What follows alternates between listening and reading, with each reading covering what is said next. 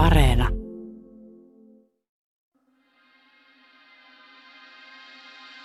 Tässä sarjassa tarkastelemme sitä roihuavaa roskistulipaloa, joka on ihmiskunnan historia. Tämä ilmiö, jota joskus kutsutaan edistykseksi, on todellisuudessa ollut tauoton marssi kohti yhä suurempaa kaaosta ja mielipahaa. Nyt kysynkin, miksi ja milloin kaikki alkoi mennä päin persettä ja mikä tärkeintä, ketä voimme syyttää. Tämä on Pieleen mennyt historia, sarja, jossa käymme läpi ihmiskunnan perisyntejä. Tämän jakson perisynti on ylikalastus. Minun nimeni on Jussi Nygren.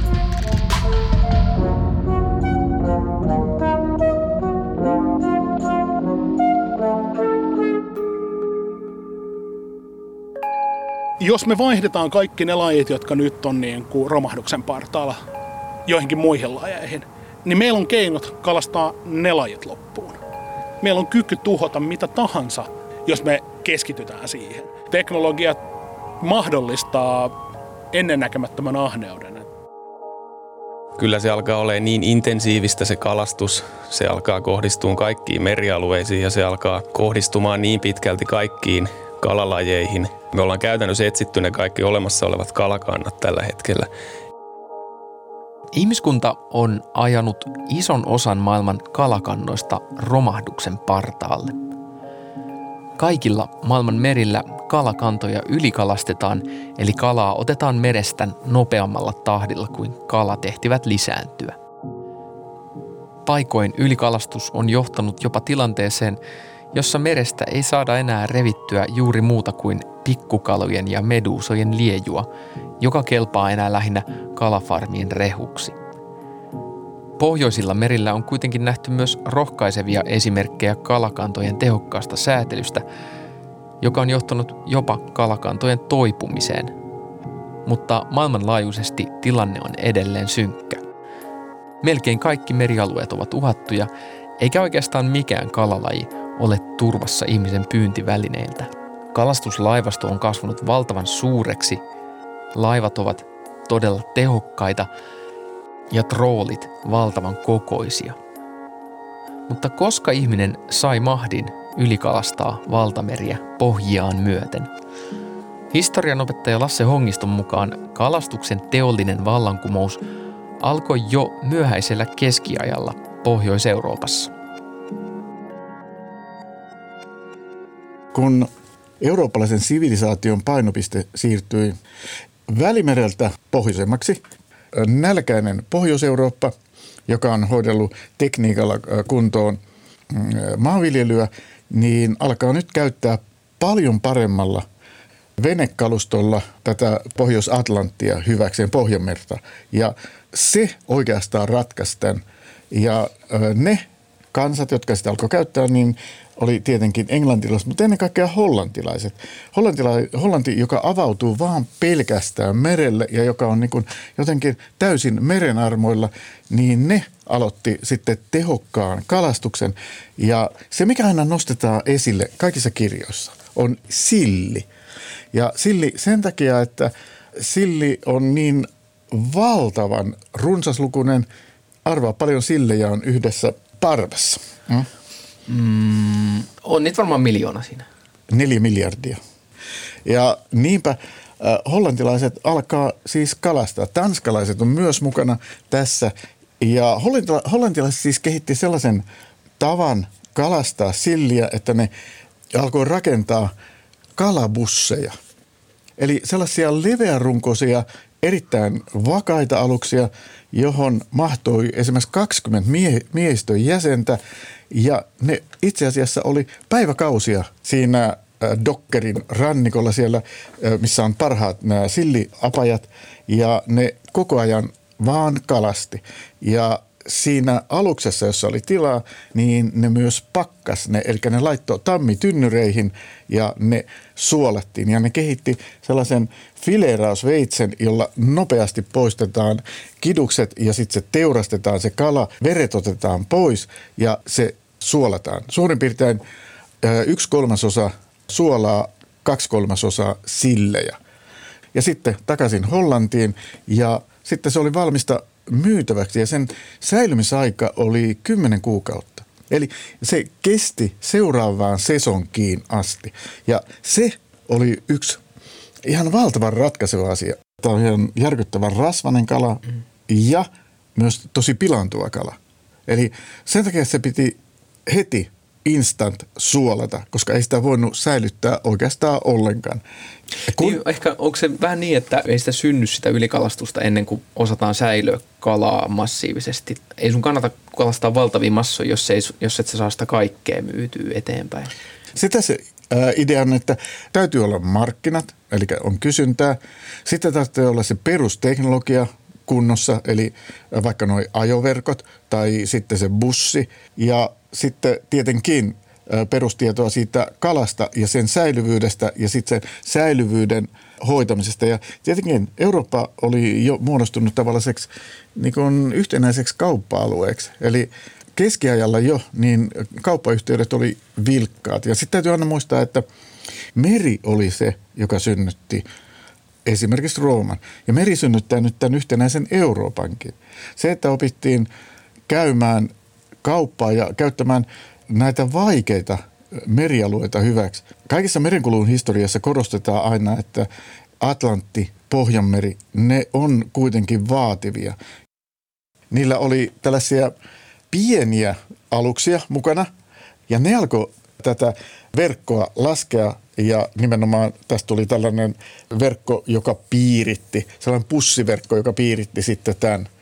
Ja yksi vene oli se varasto, käsittelyvene ja sitten nämä kalastusveneet, niitä saattoi olla 5-6 kappaletta. Ne hoiti kalastusta koko päivän, ne oli merellä ja sitten tota, ne toisen saali ja sitten se käsiteltiin siinä bussissa – kerrottiin, että se oli ihan valtavan raskasta ja yksitoikkoista työtä ja sitä tehtiin siis koko ajan, koko ajan, kunnes saatiin sitten kaikki tynnyrit täyteen ja sitten takaisin Amsterdamiin, Antwerpeniin, mitä niitä haagiin, mitä niitä satamia on, tietenkin markkinoille ja myyntiin. Mutta niin siinä näkyy selvästi se, miten se rationalisoidaan, miten työstä tehdään kaikista tehokkainta ja miten kalastuksesta tehdään tehokkainta.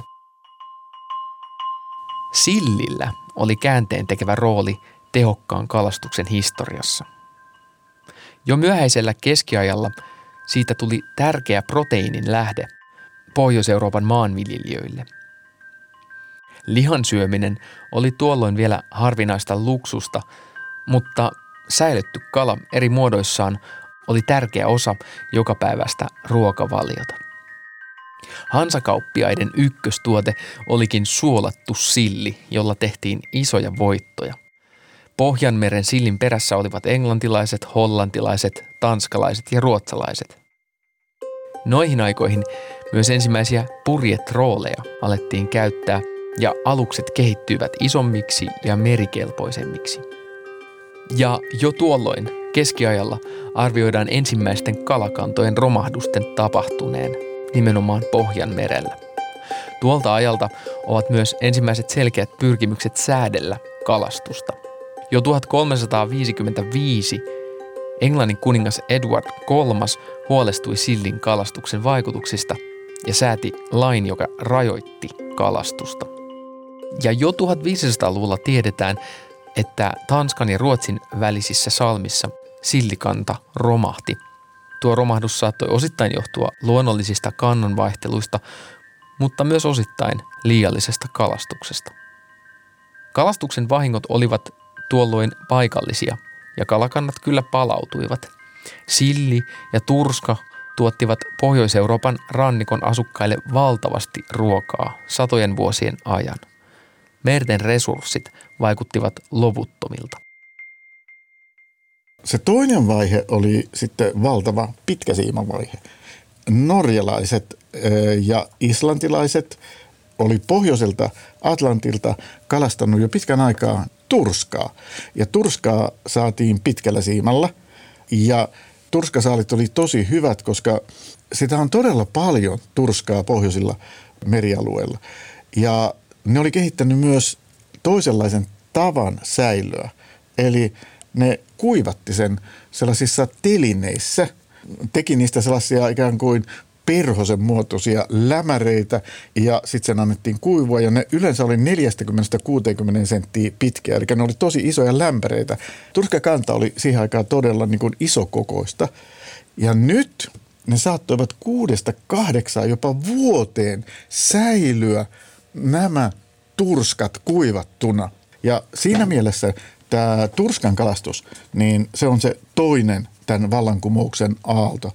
Hyvin säilyvää, valtavan pitkään ja ne saaliit, siis pitkällä siimallakin oli ihan valtavan hyviä.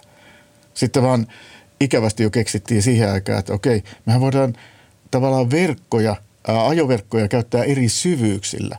Ja niitä alettiin yhä syvempää kalastaa ja samaten pitkää siimaa laitettiin painoja – niin saatiin se menemään alempiin kerroksiin, joten saatiin entistä syvemmältä myös kaloja otettu. Ja tämä synti, tehokkuuden synti, niin se oli jo keskiajalla ja 1500-1600-luvulla se vaan paheni. Eli aina, jos huomattiin, että se kalakanta esimerkiksi dokkerilla, niin se väheni, niin sitten keksittiin, että otetaanpa syvemmältä sitä kalaa 1800-luvun lopulla alkaa modernin teollisen kalastuksen aikakausi.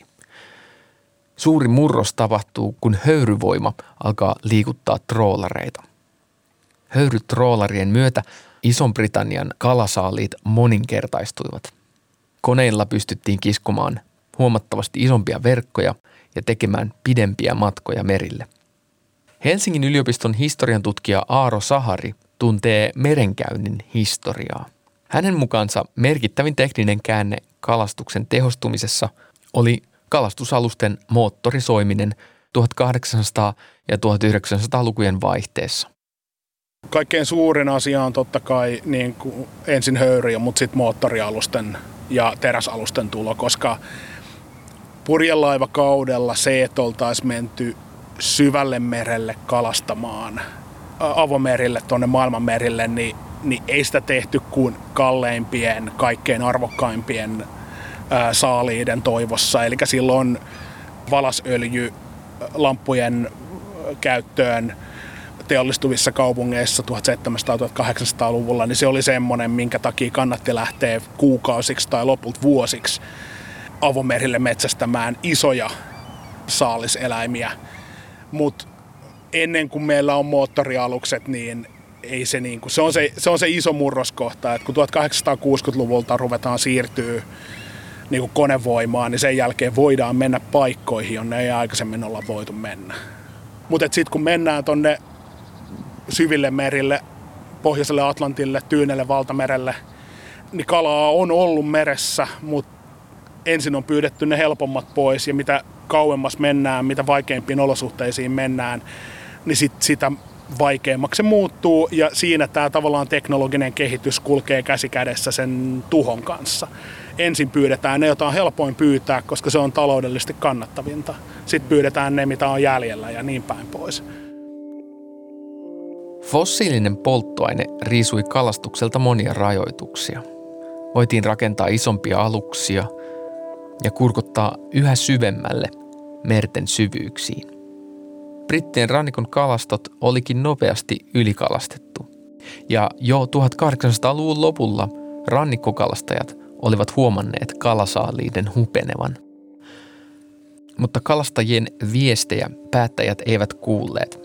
Tuon ajan tiedeyhteisössäkin vallitsi se käsitys, että meret ovat niin valtavia, ettei ihminen voisi koskaan tehdä niille merkittävää vahinkoa.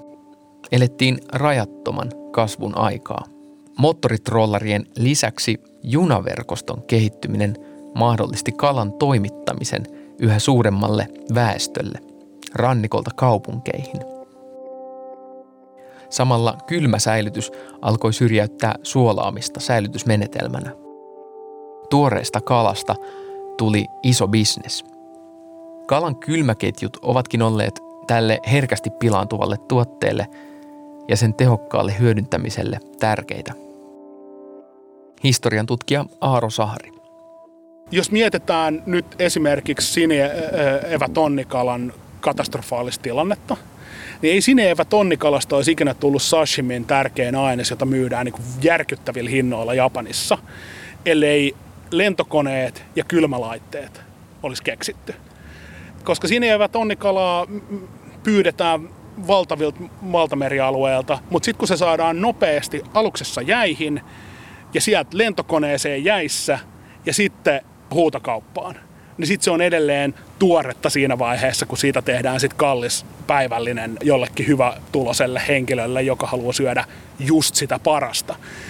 Eli kylmäketju on aivan keskeinen asia, koska kala tosiaankin, heti kun kala otetaan vedestä, se rupeaa lämpenemään, niin ne loiseliöt, joita siellä lihassa aina on, villieläimissä, niin ne aktivoituu. Eli loiselijoiden munat toteaa, että hei, nyt tämä kala on kuollut, nyt on aika kehittyä eteenpäin. Joten sen niin kalan pitäminen kylmänä on ainoa keino. Tai sitten sit se pitää happo käsitellä tai paistaa. Ja tämä on johtanut siihen, että toisen maailmansodan jälkeen on kehitetty ihan niin kuin kalatehtaita, jotka on valtavia laivoja. Kalastusalukset tuo sinne kuormat, ne nostetaan suoraan sisään, käsitellään, pilkotaan, paistetaan, purkitetaan, mahdollisesti paistetaan uudestaan purkeissa, jotta saadaan niin kuin mahdollisimman säilyvä. Me tunnetaan tämä esimerkiksi siinä kauheana tonnikalana, jota jokainen opiskelija on jossain vaiheessa yrittänyt ainakin syödä. Maailmansotien aikana polttomoottorit kehittyivät huomattavasti ja sukellusveneiden havaitsemiseen kehitettiin kaikuluotaus. Sotien jälkeen nämä aseet käännettiin kalakantoihin. Paikallisesta ylikalastuksesta siirryttiin maailmanlaajuiseen ylikalastukseen. Se totaalinen tuho, mitä teollinen kalastus voi aiheuttaa, nähtiin parhaiten Pohjois-Amerikan itärannikolla, missä turskasaaliit putosivat lähes nolliin 1990-luvulle tultaessa. Vaikka kalastus jouduttiin näillä alueilla kieltämään kokonaan, turskakannat eivät vieläkään ole toipuneet 1900-luvun ylikalastuksesta. Historian tutkija Aaro Sahari. Mä sanoisin, että se iso asia on ahneus. Mutta teknologia mahdollistaa ennennäkemättömän ahneuden. Kalastajat on käyttänyt aina siimoja, äh, nuottia, verkkoja. Ei ne välineet sinänsä nykyään eroa siitä, mitä ne on aina ollut. Ne on vaan teollisesti valmistettuja, kestävämpiä, teknisempiä, isompia nykyään.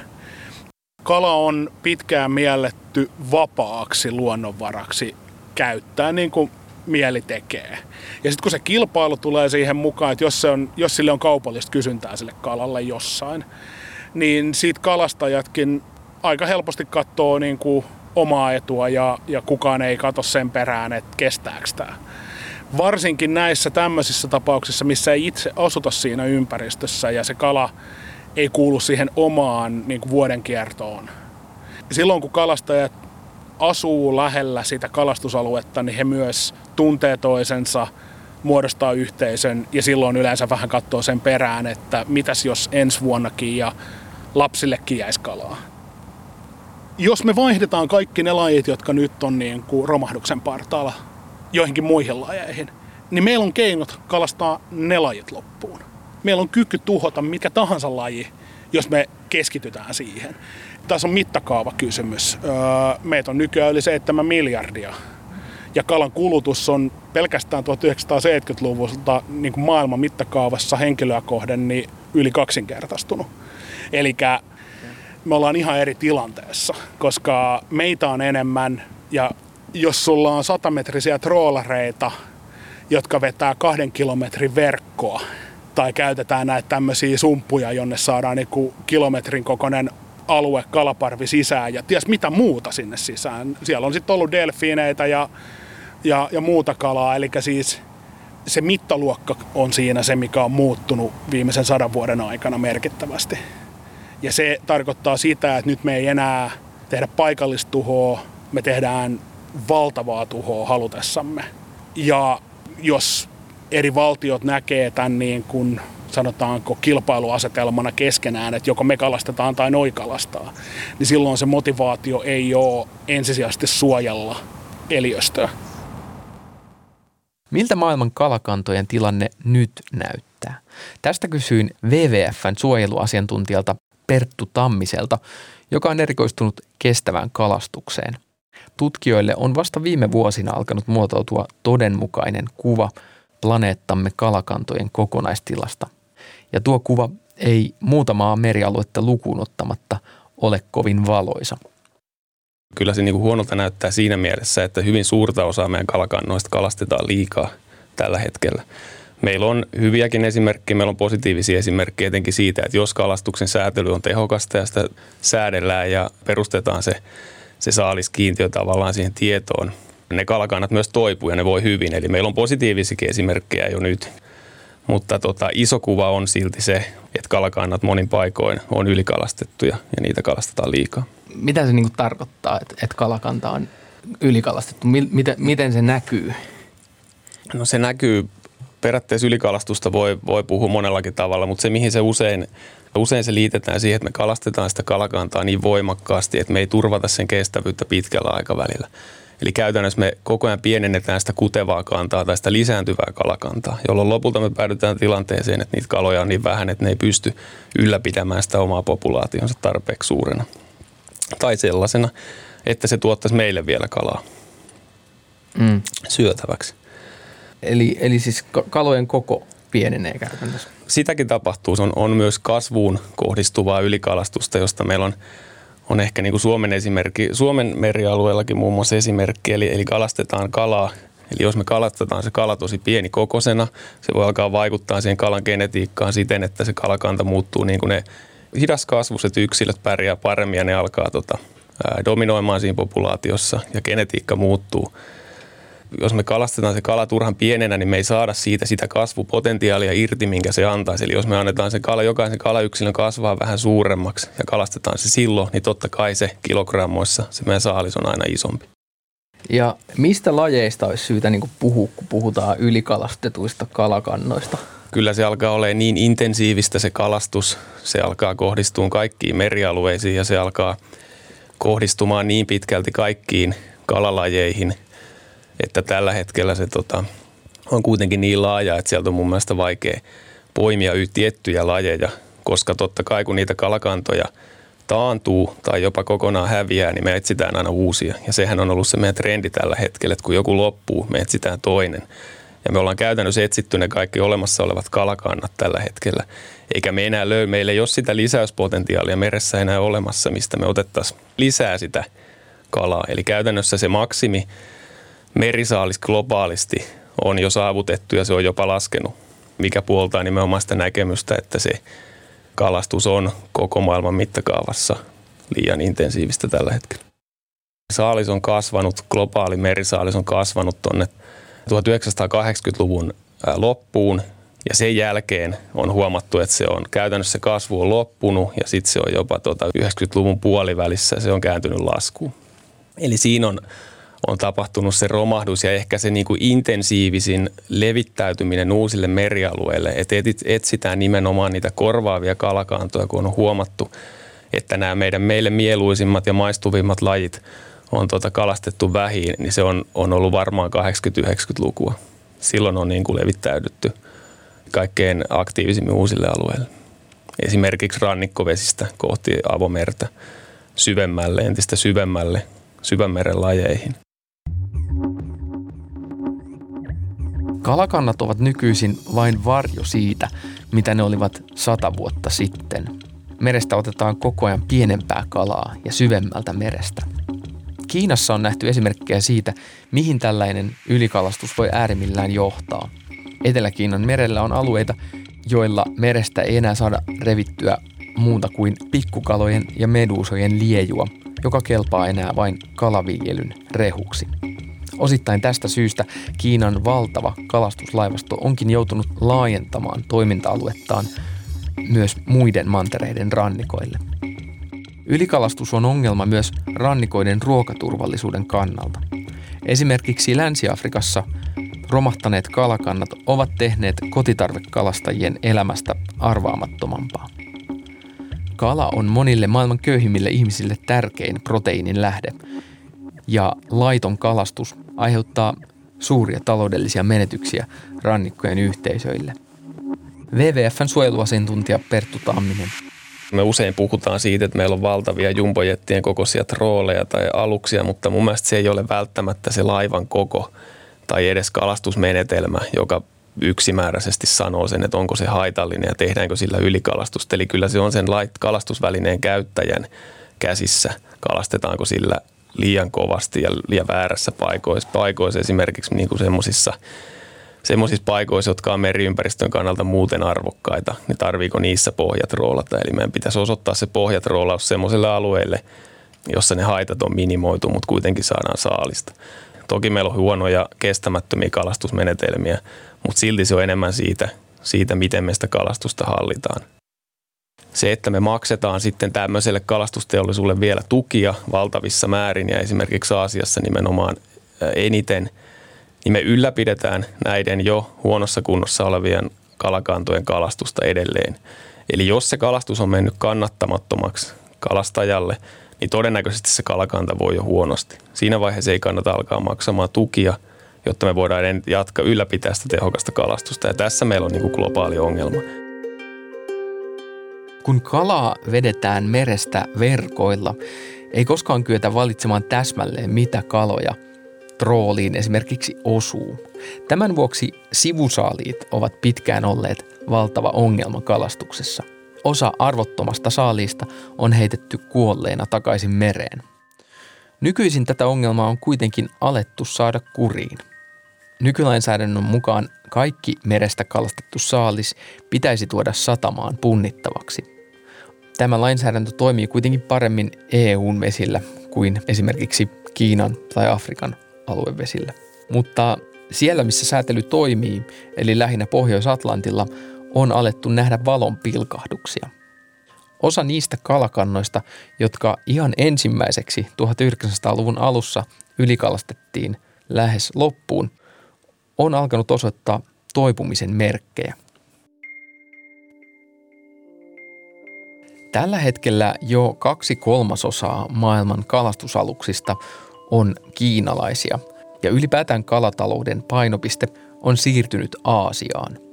Toinen iso trendi on, että kalan viljely on ohittanut villin kalan pyynnin maailmanlaajuisesti. Mutta kalan kasvattamoita ei täysin voida eristää meriekosysteemeistä.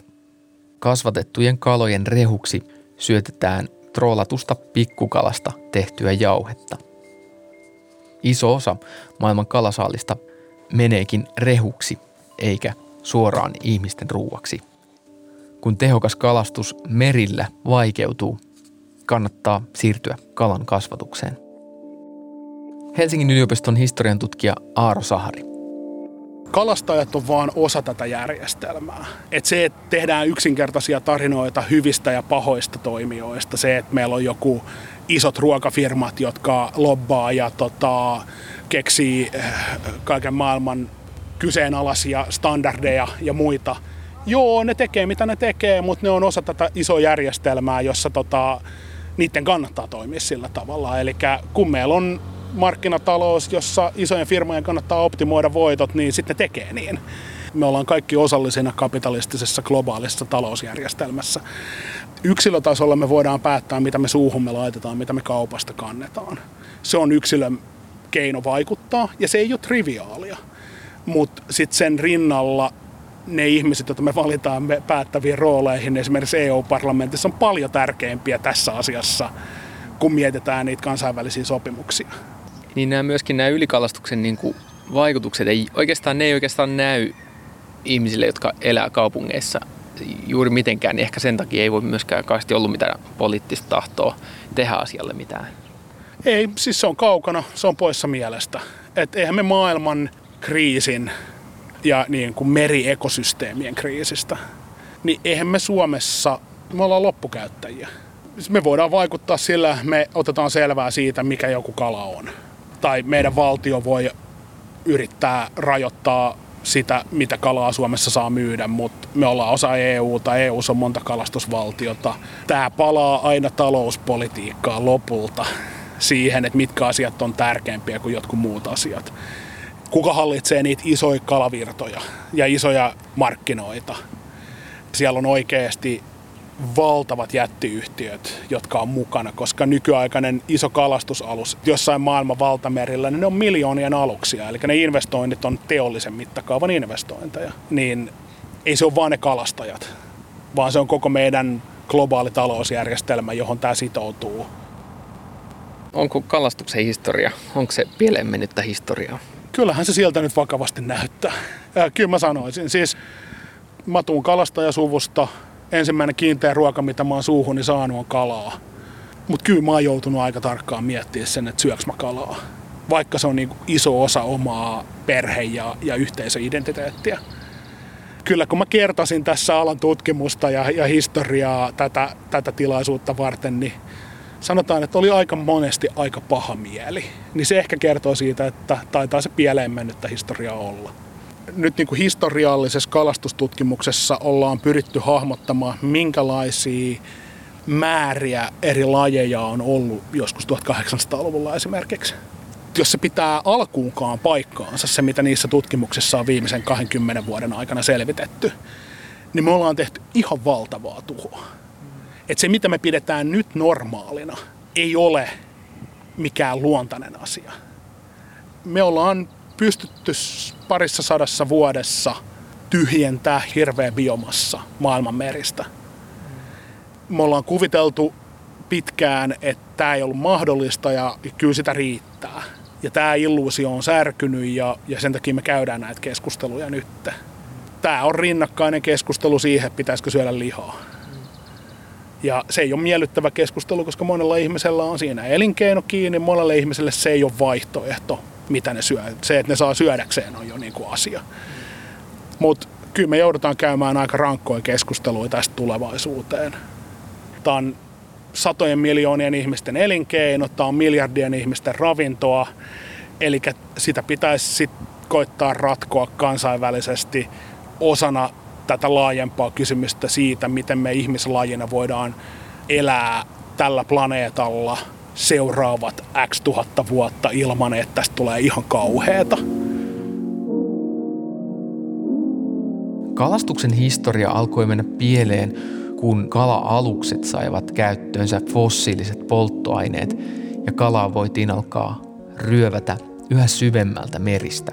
Mutta Olemme myös saaneet kyvyn tutkia ja seurata kalakantojen tilaa. Satelliiteilla kalastuksen seuraamisesta on tullut helpompaa ja kalojen biologiaa tunnetaan nykyisin huomattavasti paremmin kuin sata vuotta sitten. Vaikka maailmanlaajuisesti tilanne näyttää lohduttomalta, hyviäkin merkkejä on ilmassa. Pohjoisen Atlantin kalakannat ovat alkaneet toipua, kun kalastusta on alettu rajoittaa. Kalojen suojelun Ongelmana on, että tutkimus ja tieto kalakannoista tulee lähinnä pohjoisilta vesiltä ja laajat globaalin etelän merialueet ovat vähemmän tutkittuja. Kun tietoa kalastuksesta ei ole tarpeeksi, myös alan sääteleminen on vaikeaa. Ongelma on lähinnä laiton, raportoimaton ja säätelemätön kalastaminen. Eli jos poliittista tahtoa löytyy, työkalut kalakantojen hallintaan ovat jo käsillämme.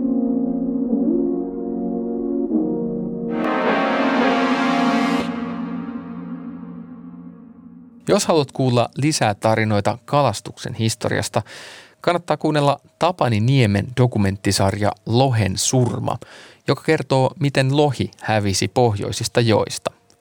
Tuhatvuotinen kalahistoria osoittaa, että lohi ei ole vain biologinen organismi, vaan tunteita, politiikkaa, sotaa, lainsäädäntöä ja sekavaa valtion hallintoa.